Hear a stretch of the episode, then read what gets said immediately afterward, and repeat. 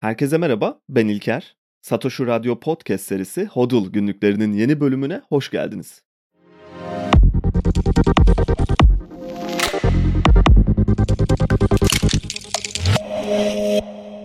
Bugün nereden başlamam gerektiği konusunda çok düşündüm. İlk önce Ponzi şemasının ne olduğunu tekrardan anlatmak mı gerekiyor yoksa direkt olarak bankacılık sektörüne ve özellikle merkez bankalarının çalışma prensiplerine mi girmek gerekiyor emin değilim ama son zamanlarda 2008 krizine çok benzer bazı yeni hikayelere şahit olduk. Bitcoin'in çıkış amacının ilk ve en önemli sebebi olan double spend problemi ve fractional reserve dediğimiz yani kısmi rezervle çalışmanın çok ciddi sonuçlarını tekrardan görmeye başladık. Yine yeni ve yeniden. Tarih tekerrürden mi ibaret bilmiyorum ama kesinlikle bir ritimle ilerliyor. Hiç beklemediğimiz bir anda ve en azından büyük bir çoğunluğun aklının ucundan bile geçmeyen yeni bir bankacılık kriziyle baş başayız. Henüz farkında olmayanlar için veya konuya pek hakim olmayanlar için kısa bir özet geçersek, Amerika'nın bölgesel bankalarından biri olan Silicon Valley Bank, resmiyette olmasa da fiili olarak iflas etti. Arkasından yine Signature isminde bir başka banka, Silvergate isimli yine bir başka banka aynı şekilde müşterilerine yükümlülüklerini yerine getiremediklerini açıkladılar. İsviçre'de Credit Suisse Bankası tam iflas etmek üzereyken UBS tarafından satın alındı. İsviçre Merkez Bankası bu bankanın varlıklarının ki sözüm ona likit olması gereken fakat tamamen bir hayal ürünü olduğu görünen varlıklarının sigortacısı olacağını söyledi. Yine İngiltere'de bir başka banka aynı şekilde iflas etmek üzereyken HBS tarafından satın alındı. Tüm bu bankalarla ilgili gelişen iflas olaylarında toplam zararın 400 milyar dolar üzerinde olduğu tahmin ediliyor. Neden şu anda böyle bir şeye şahit oluyoruz? Bu kısma daha sonra geliriz fakat öncesinde konuyla pek alakası olmayan bir şey gibi görünen Ponzi şemalarından biraz bahsetmemiz gerekiyor. Teknik açıdan hakim sayılırız aslında bu sisteme ve nasıl çalıştığını az çok biliyoruz. Ama günlük hayatın içinde veya oldukça güvenilir görünen para sistemimiz içinde tehlikenin boyutunun pek farkına varamıyoruz bazen. Basitçe anlatmak gerekirse Ponzi şeması demek, katılımcıların sisteme soktuğu varlıklarla beslenip bunların karşılığında belirli bir kar payı dağıtan ve sürekli olarak kasadaki varlıkları arttırmaya yönelik çalışan bir piramit şeması. En alttaki son giriş yapanların sisteme soktukları varlıklar genellikle en üstteki azınlık tarafından paylaşılır ve sisteme sürekli olarak yeni insan girişi olduğu sürece daha önce alt kademelerde yer alanlar yükselmiş olurlar ve onlar da sisteme soktukları varlıkların karşılıklarını artık almaya başlarlar. Kağıt üstünde bakıldığında çok güzel bir sistem gibi aslında ve hayatın birçok farklı alanında da görebiliriz aynı piramit şemalarını.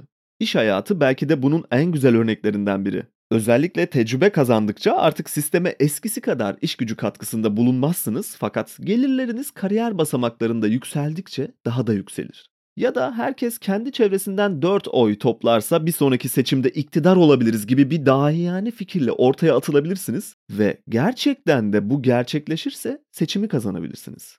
Dünyadaki en yoğun ve organize topluluk olarak insanlığı değerlendirdiğimizde piramit şemasını keşfetmemizin çok büyük bir fikir olmadığını da söyleyebiliriz. Çünkü biz yaşadığımız gezegende kalabalıklarla birlikte çılgınlıkların peşinde koşabilen ve hayalperest bir beklentiyle düşünceleri yönlendirebilen belki de tek canlılarız.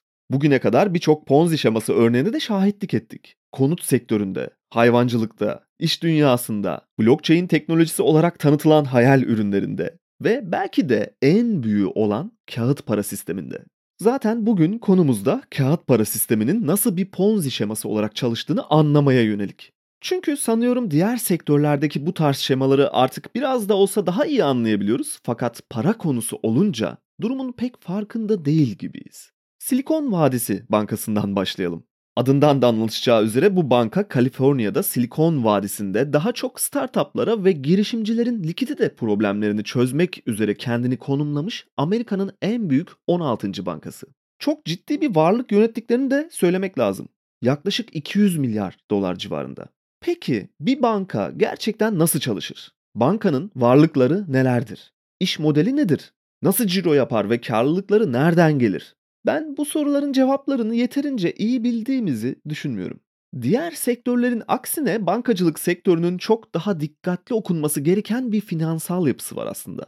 Bir bankanın müşteri varlıkları yani elinde tuttuğunu düşündüğümüz para bankanın yükümlülüklerini oluşturuyor. Kredi olarak verdiği borçlar da bankanın varlıkları. Yani normal bir şirkete göre tam tersi bir değerlendirme şekli var. Yani şöyle diyebiliriz. Banka borç verdikçe bilançosunu ve gelirlerini büyütebiliyor. Bu çok değişik bir denklem. Henüz beynimizin yanmasına gerek yok çünkü devamı daha vahim. Banka borç verdiği krediyi yoktan var edebilir. Bu da sanırım artık büyük bir çoğunluğa garip gelmiyordur ama devamı var. Bankalar aynı zamanda müşteri varlıklarının bir kısmıyla devlet tahvili almak durumundadırlar. Merkez bankaları da tam olarak burada devreye giriyor. Hükümetler piyasaya para süremeyeceğinden dolayı direkt olarak ya da en azından biz öyle olduğunu sanıyorduk. Çünkü aksi bir yöntemle de karşılaştık. Covid döneminde direkt olarak insanlara para dağıtıldı mesela. Veya yine hükümetler aracılığıyla bazı dönemlerde enflasyon ilişkisinden uzak bir oranda neredeyse faizsiz krediler dağıtılabiliyor. Ve bu noktada devletlerin veya hükümetlerin direkt olarak piyasaya müdahalesini de görebiliyoruz. Yine de şimdilik bunlar olmuyormuş gibi varsayalım biz. Normal şartlarda ki çoğunlukla bu normal şartlardan uzak politik gelişmelerin motivasyonuyla yapılan hareketler de görülebiliyor. Yine de bunlar olmuyormuş gibi varsayalım biz.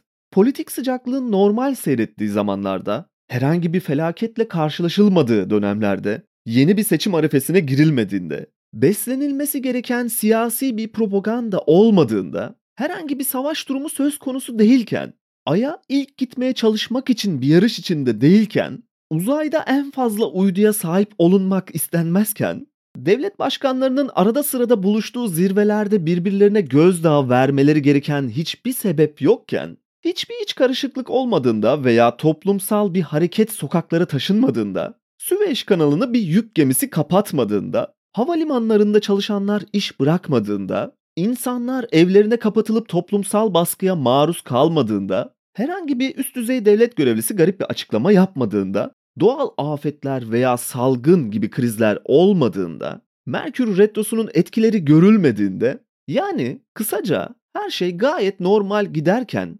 merkez bankalarının ve piyasaların ticari veya bireysel bankaların birbiriyle ilişkisi tamamen normal akışında devam ediyor bir durumda olabilir. Peki normal akış nedir? Parasal sisteme hiçbir müdahalenin olmadığı, her şeyin olağan akışında devam ettiği zamanlar olarak düşünebiliriz normal zamanları ve çok yanılırız. Normal zamanlar parasal genişlemenin en üst boyuta çıktığı dönemlerdir. Normal zamanlar manipüle edilen politika faizleri aracılığıyla düşük faizle borçlanmanın önünü açarak borçlanmanın maliyetinin düştüğü zamanlardır. Normal zamanlar bankaya kredi almak için gittiğinizde sizi kapıda karşıladıkları zamanlardır. Ve yine normal zamanlar her köşeyi döndüğünüzde karşınıza en uygun faizli kredi reklamlarının çıktığı zamanlardır. Ve biz bunu gayet iyi bir piyasa ortamı olarak değerlendiririz. Ta ki her şey tam tersine dönene kadar. Sonrasında herhangi bir merkez bankasının başkanı veya bugünlerde artık sadece herkesin baktığı Fed Başkanı Powell çıkıp yeni tedbirlerini açıklar. Piyasalarla ilgili yorumlarını yapar ve gelecek dönemde tamamen zıttını söyleyeceği yeni fikirlerini piyasanın sakinleşmesi için telkin eder. Sistem her zaman için normal görünmelidir çünkü sistemin en büyük güvenlik duvarı güven duygusundan gelir. Merkez Bankası normal akışında kendi ülkesinden dışarıya ihraç edebildiği kadar ve gelişmemiş ülkelerin kaynaklarını kolonileştirecek ölçüde bilançosunu büyütür ve parasal genişlemeye gider. Bütçe büyümesine gitmek istediğinde genellikle bunu bankalar aracılığıyla yapar. Kendi belirlediği faiz oranlarıyla bankalara tahvillerini satar ve hazine ve Merkez Bankası bunun karşılığında yeni parayı piyasaya sokmuş olur. İşte yine her şeyin gayet normal gittiği düşünülen güneşli bir Kaliforniya gününde hem de hafta sonu herkes keyfine bakarken nereden geldiği belli olmayan ve banka hesaplarında yalnızca birer rakamdan ibaret görünen fiyat parasını harcarken insanlar piyasalar bir söylentiyle çalkalanmaya başladı. Silikon Vadisi'nin para kaynağı olan banka yükümlülüklerini yerine getiremeyecek bir düzeyde söylentisi sokağa yayıldı. Fiyat para sisteminde de her Ponzi şemasında olduğu gibi güvenin bir kez yıkılması kasayı çok hızlı bir şekilde boşaltacak fitilin ilk ateşlemesidir. Daha önceden adını hiç duymadığım ama nasıl battığından da bir o kadar emin olduğum bu banka görünen o ki müşterilerin varlıklarıyla devlet tahvilleri almış. %1, %2 faiz ödemesiyle çok yüklü bir tahvil pozisyonu var. Bu devlet tahvilleri bilanço büyütmenin ve hayali varlıkların kanıtını sağlamanın en güvenli yollarından biri. Ayrıca kolay para. Bunun yanında mortgage tahvilleri de var ellerinde.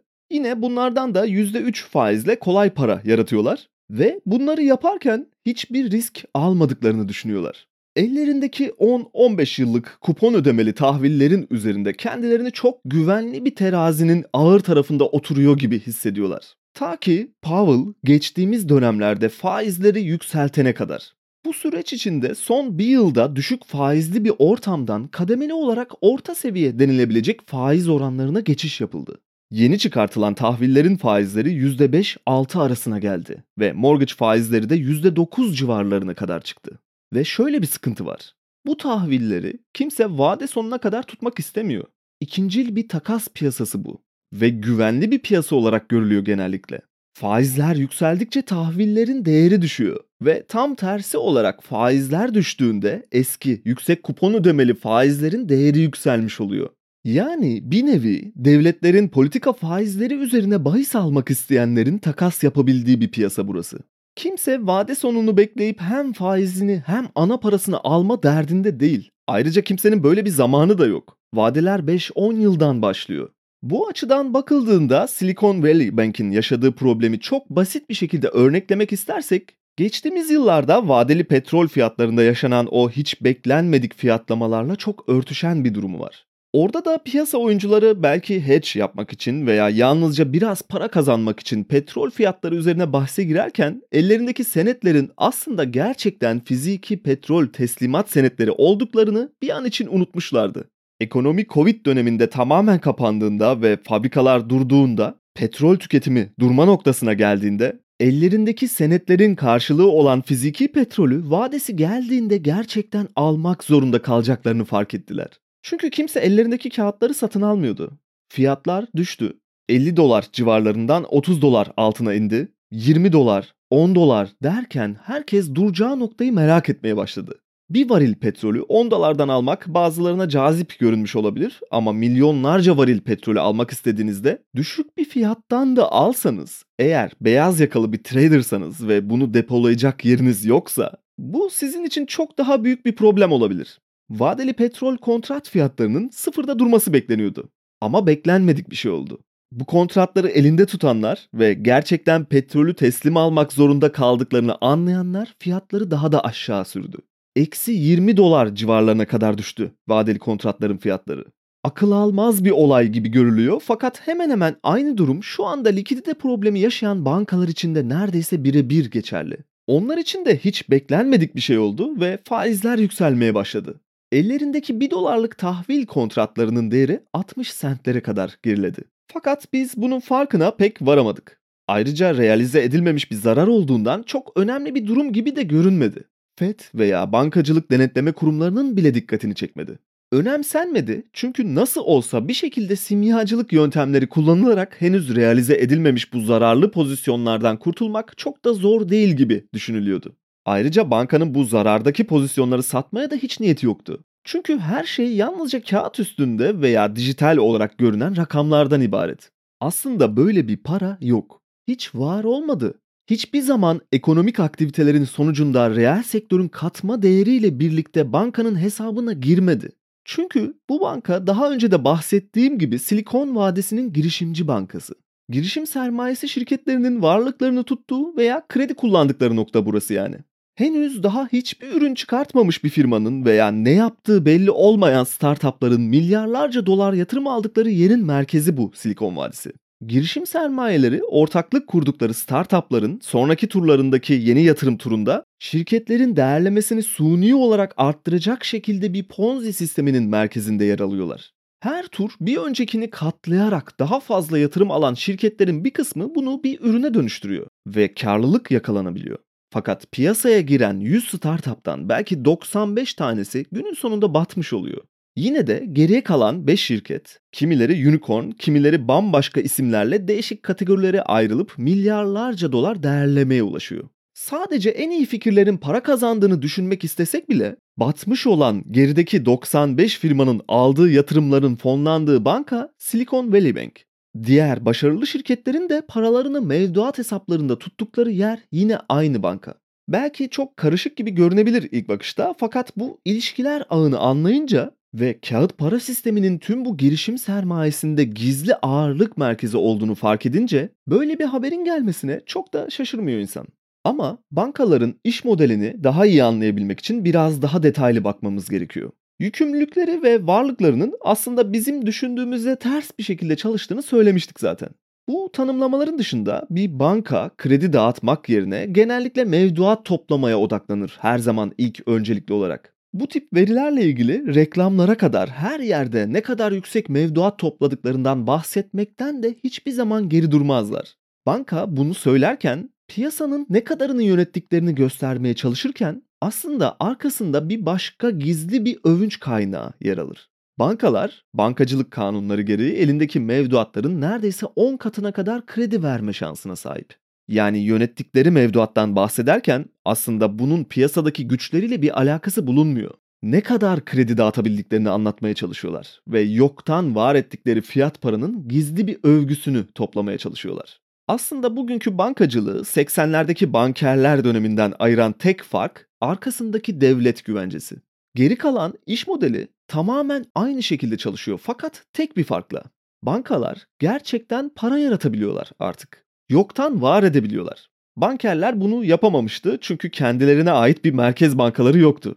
Belki bu durum biraz garip görünebilir. Kendilerine ait bir merkez bankası cümlesi ilk bakışta çok garip görünüyor. Kabul ediyorum. Fakat Amerika'da olan şey işte tam olarak bu. FED yani Federal Rezerv Bankası 1913 yılında bankaların birleşmesiyle kurulan ve Amerikan dolarını basma yetkisini elinde bulunduran özel iştirakli bir ticari bankacılık kuruluşu. Sanırım artık biraz işler karıştı değil mi? Başlangıçta bu noktaya geleceğimizi söylemiştim. Ve fiyat para ponzi sisteminin tepesinde yer alan kuruluşlar işte FED benzeri yapıdaki merkez bankaları. Bu yüzden hiçbir zaman sona ermeyecekmiş gibi görünen bir Ponzi şemasının devam etmesinde bazı zorluklar atlatılıyor. Fakat bunu yapmanın yolu yeniden yoktan var edilen kağıt parayla mümkün. Ekonomiler bir süreliğine büyüyor gibi görünüyor ve sonrasında mutlaka herhangi bir sebepten çıkan krizlerle tetiklenen duraklama ve küçülme dönemleri yaşanıyor. Bankalarda tam merkezinde bu sistemin. Fed'in veya hiç fark etmez bütün merkez bankalarının biraz fazla risk alan ve müşterilerinin varlıklarını ödeme güçlüğü yaşayan her bankaya sınırsız kredi verme yeteneği var. Bunun yanında bankalar ve Fed müşterilerin mevduatlarının yalnızca belirli bir oranına kadarını güvencede tutuyor. Amerika için her müşteri hesabındaki 250 bin dolara kadar olan varlıklar devlet güvencesi altında. Hesabınızda Silikon Vadisi'ndeki bazı şirketler gibi milyonlarca dolarınız varsa üstüne bir soğuk su içebilirsiniz. Fakat tabii ki birbirini tetikleyen aslında bankacılık tarihi kadar eski olan bu yeni krizimizde Amerika iflas eden bankaların müşteri varlıklarının tamamının geri ödeneceğini açıkladı. Ayrıca bunu yapmalarının önünde bir engel yok. Çünkü her zaman makinelerin başına geçerek, her zaman yapıldığı gibi birkaç tuşa basma zahmetine girmekte çok büyük bir sakınca yok. Fakat burada dikkat edilmesi gereken çok önemli bir ayrıntı var. Eğer Fed tüm banka hesaplarındaki mevduatların aynı bu batan bankalardaki gibi güvence altında olacağını söylerse 17 trilyon dolardan biraz fazla bir kaynağa sahip olması gerekiyor. Yani tüm bankaların ve hesapların full sigortada olması için gereken para Amerika'nın 23 trilyona yakın olan milli gelirinin biraz altında. Bu yüzden içinden çıkılmaz bir ölüm sarmalının diplerine doğru sürüklüyor bizi kağıt para sistemi. Ayrıca 2008 krizinden öğrenilen en önemli ders hızlı bir şekilde aksiyon alınması olmuş gibi görünüyor. Bu yüzden Silikon Vadisi Bankası'nın hissesi işleme hemen kapatıldı ve bankaya el konuldu. Banka iflaslarının aynı bir salgın gibi yayılabileceğini çok iyi bildiğimizden piyasalara hızlı bir şekilde tekrardan güven pompalanmaya başlandı. Aynı bir tiyatro salonunda gerçekliğinden şüphe etmediğimiz bir oyunu izlerken koltukların altından sakinleştirici gaz salınan bir ortamda gibiyiz. Teknik olarak aslında tüm bankalar iflas etmiş durumda fakat bunu görmezden geliyoruz. Çünkü bilançolarına baktığımızda o kadar karmaşık ve anlaşılmaz görünüyor ki mevduatların nerede olduğunu anlayamıyoruz bile. Bankalar verdikleri hizmetler üzerinden bir gelir modeli yaratmak yerine müşteri mevduatlarını kredi balonları üzerinden şişirerek ve büyüterek dağıttığı aslında var olmayan bir para üzerinden iş modeli kurduğundan dolayı kağıt para sistemi sıklıkla aynı dar boğaza tekrardan giriyor. Ve herkes aynı problemin farkında aslında. Herkes bankaların yalnızca kısmi bir rezervle çalıştığını biliyor. Herkes artık ekranlarda gördükleri dijital rakamların karşılığı olmadığını biliyor. Ama yine de tamamen hastalıklı bir şekilde Ponzi sistemine inanmaya devam ediliyor. Ve reel piyasalarda karşılaştığımız Ponzi yapılarındaki kullanıcı davranışlarıyla da çok benzer bir durum var burada. Sistemin içinde olanlar varlıklarını dışarıdan güvenilir görünen bir otoriteye teslim edenlerin tek beklentisi hedeflenen kazanç noktasına ulaşmadan sistemin çökmemesi. Mavi yumurta alanlar da aynı şekilde düşünüyorlardı. Dolar üzerinden %20 faiz sunan algoritmik stablecoin'lere para yatıranlar da benzer şeyleri düşündü. Katılımcıların en azından yarısından fazlası neredeyse gerçek olamayacak kadar güzel görünen tekliflerin cazibesine kapılırken diğer yarısı sistem darboğaza girmeden maksimum verimi elde etmek için tüm açıklarını kullanmaya çalışıyor.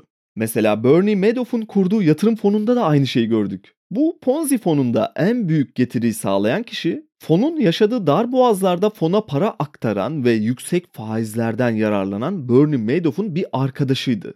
Onun her zor anında, her likidite krizinde yanında oldu. Sistemin Ponzi olduğunu biliyordu ve buna uygun bir şekilde davranıyordu. Milyarlarca dolar kar elde etti bu fondan.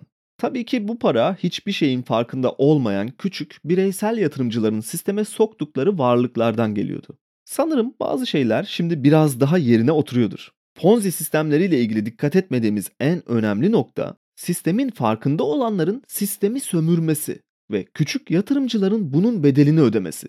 Yani aslında neler döndüğünün farkında olan ve bunu bir fırsat olarak gören kişiler piramit şemasının en üst noktalarında yer alanlar.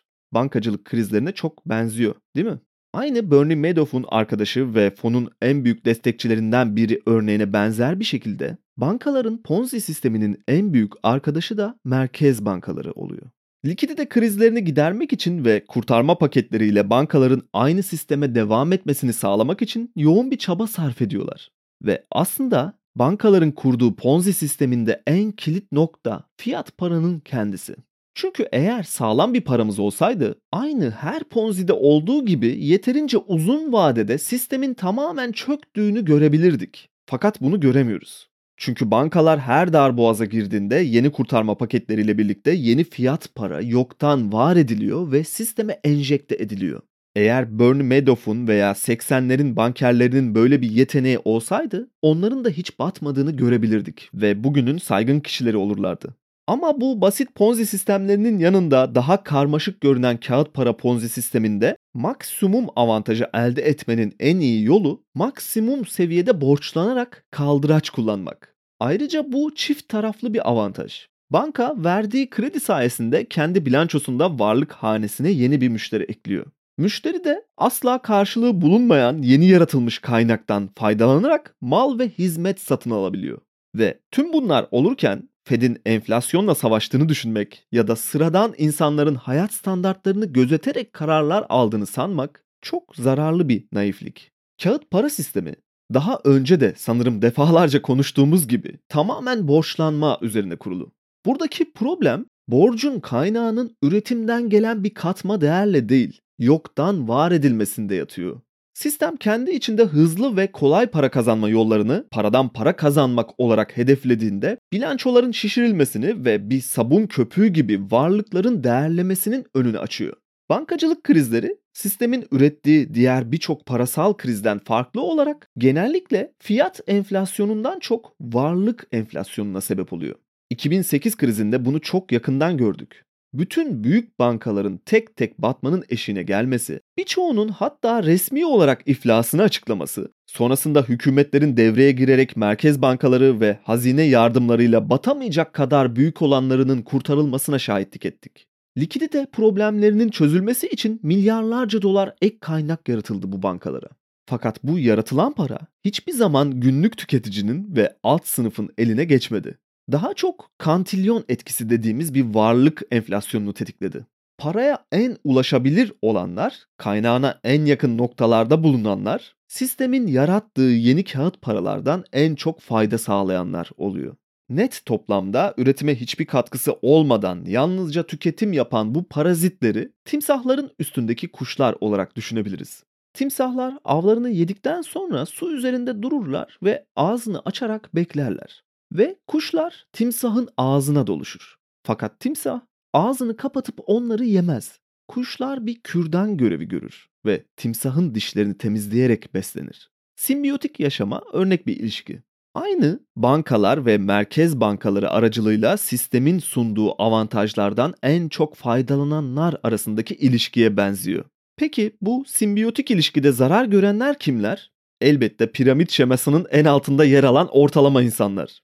Bunlar her gün evlerinden işe giden, emek ve enerjisini düzgün bir gelecek planı için takas ettiğini düşünen ve temel düzeyde yaşamlarını geçiren sıradan insanlar. Fiyat para Ponzi şemasının besin piramidinde hem üretimi yapan hem de enerjisi sömürülen orta sınıf ve alt sınıf vatandaşlar ve toplumun en azından %90'ını oluşturuyorlar. Fakat aynı zamanda problemin de bir parçası onlar. Bizler yani. Çünkü genellikle önümüzde duran problemi görmezden geliyoruz. Merkez bankaları elinde birçok farklı enstrüman olduğunu söylüyor ve işsizlikle, enflasyonla mücadele ettiğini düşünüyoruz. Aslında yapmakta oldukları tek şey para arzını ayarlamak. Zaman zaman finansal piyasalar çok fazla ısındığında sisteme yeni para enjekte ediyorlar ve krizleri atlattığımızı düşünüyoruz.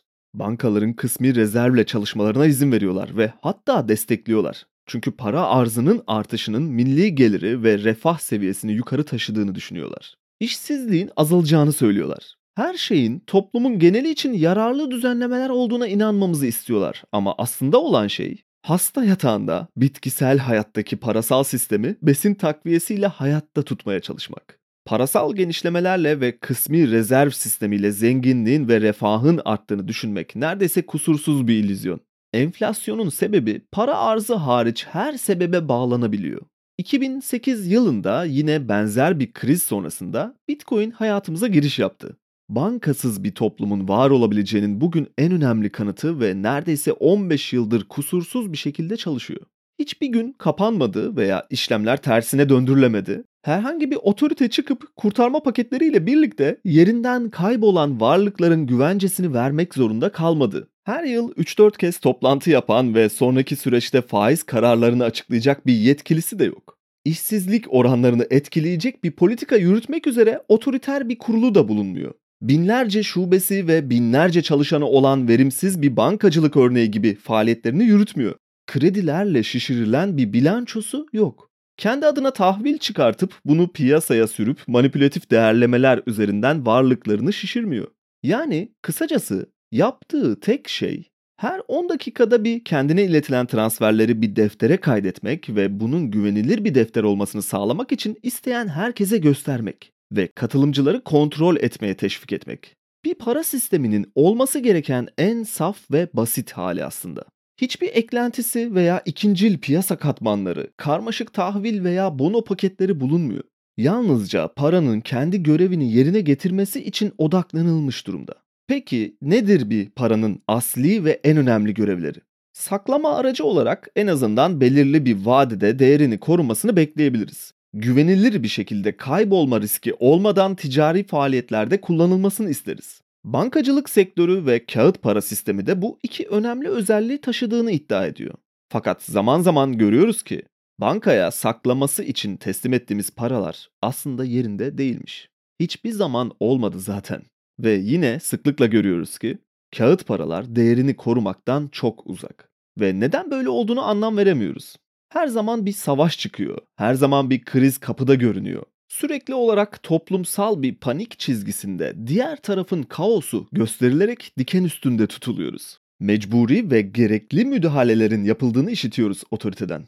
O kadar karmaşık bir Ponzi sisteminin içindeyiz ki tam olarak hangi ipin ucunun nereye bağlı olduğunu bulmamıza imkan da yok eğer biraz araştırmak ve sistemi anlamak istesek. Bu tesadüf eseri oluşmuş karmaşık bir yapı değil. Bilinçli bir şekilde kurulmuş bir Ponzi şeması ve bankaların görevi aynı bir pilot gibi uçağı sürekli havada tutmaya çalışmak. Merkez bankaları da yakıt bittiğinde yakıt takviyesi yapıyorlar ve kurumsal büyük bankalara herhangi bir kriz anında oksijen maskelerini dağıtıyorlar paniğe gerek yok diyorlar. Yolcular durumdan neredeyse tamamen habersiz bir şekilde uyuşuk vaziyette olan bitenden memnun görünüyorlar.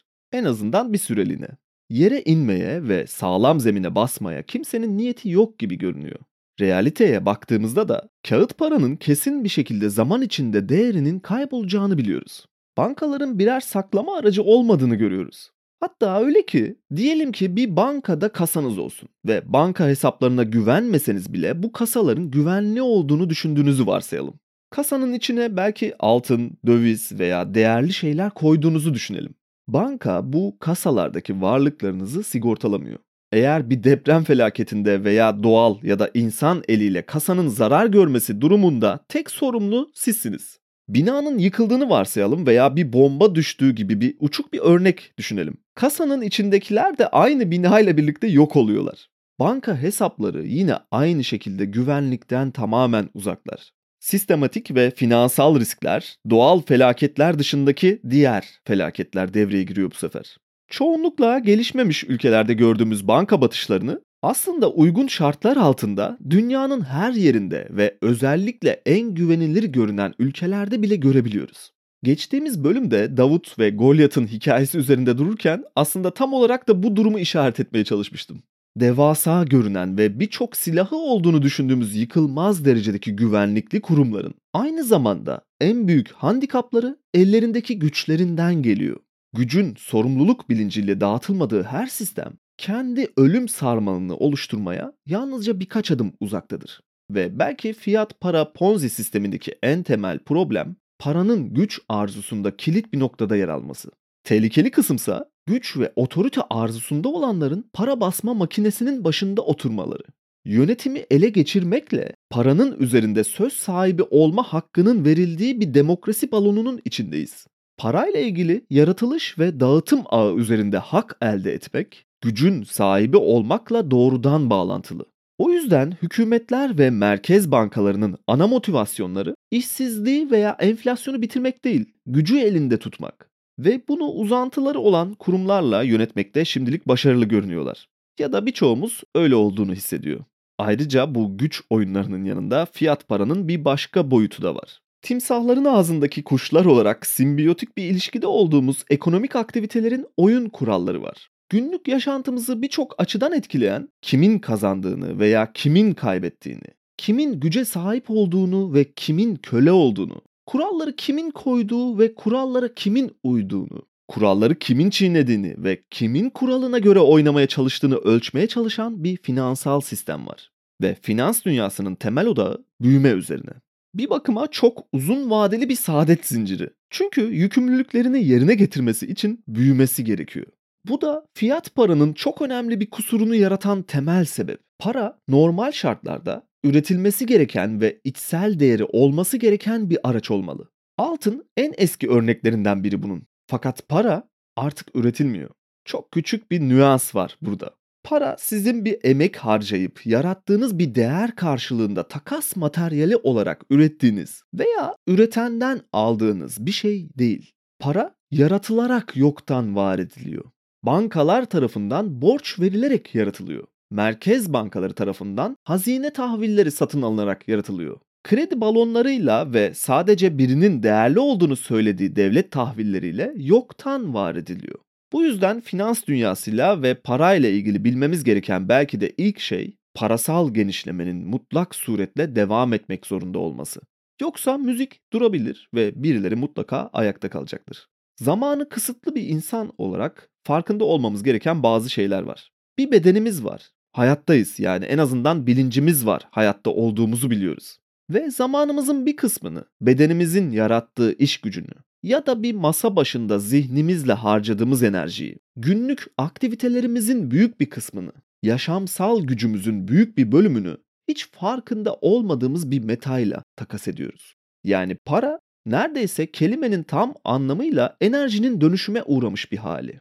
Ve bu dönüşüm bizim yaşam enerjimizi saklamak istediğimiz bir araç. Öyleyse paranın değeri onun için harcadığınızı düşündüğünüz enerjiyle orantılı bir şekilde olması gerekiyor. İnsanlığın bağımsızlığının ve özgürlüklerimizin, kararlarımızın, motivasyonlarımızın ve yönlendirilmiş duygu durumlarımızın merkezinde para yer alıyor. Önümüzde de iki seçenek var. Yaşam enerjimizi aktardığımız bu metanın kontrolünü herhangi bir otoritenin elinde ve onu kendi çıkarlarına göre yönettiği ve sürekli değiştirdiği kararlar doğrultusunda yönetmesine izin mi vereceğiz? Yoksa harcadığımız enerjinin kontrolünü kendi elimizde mi tutmak isteyeceğiz? Karar sizin. Yeni şeyler söyleyene dek bu haftalık HODL günlüklerinin sonuna geldik. Satoshi Radyo ve Satoshi TV hesapları üzerinden programı takip etmeyi ve beğendiyseniz paylaşmayı unutmayın lütfen.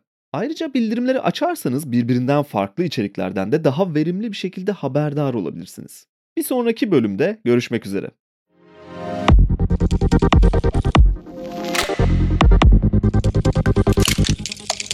Música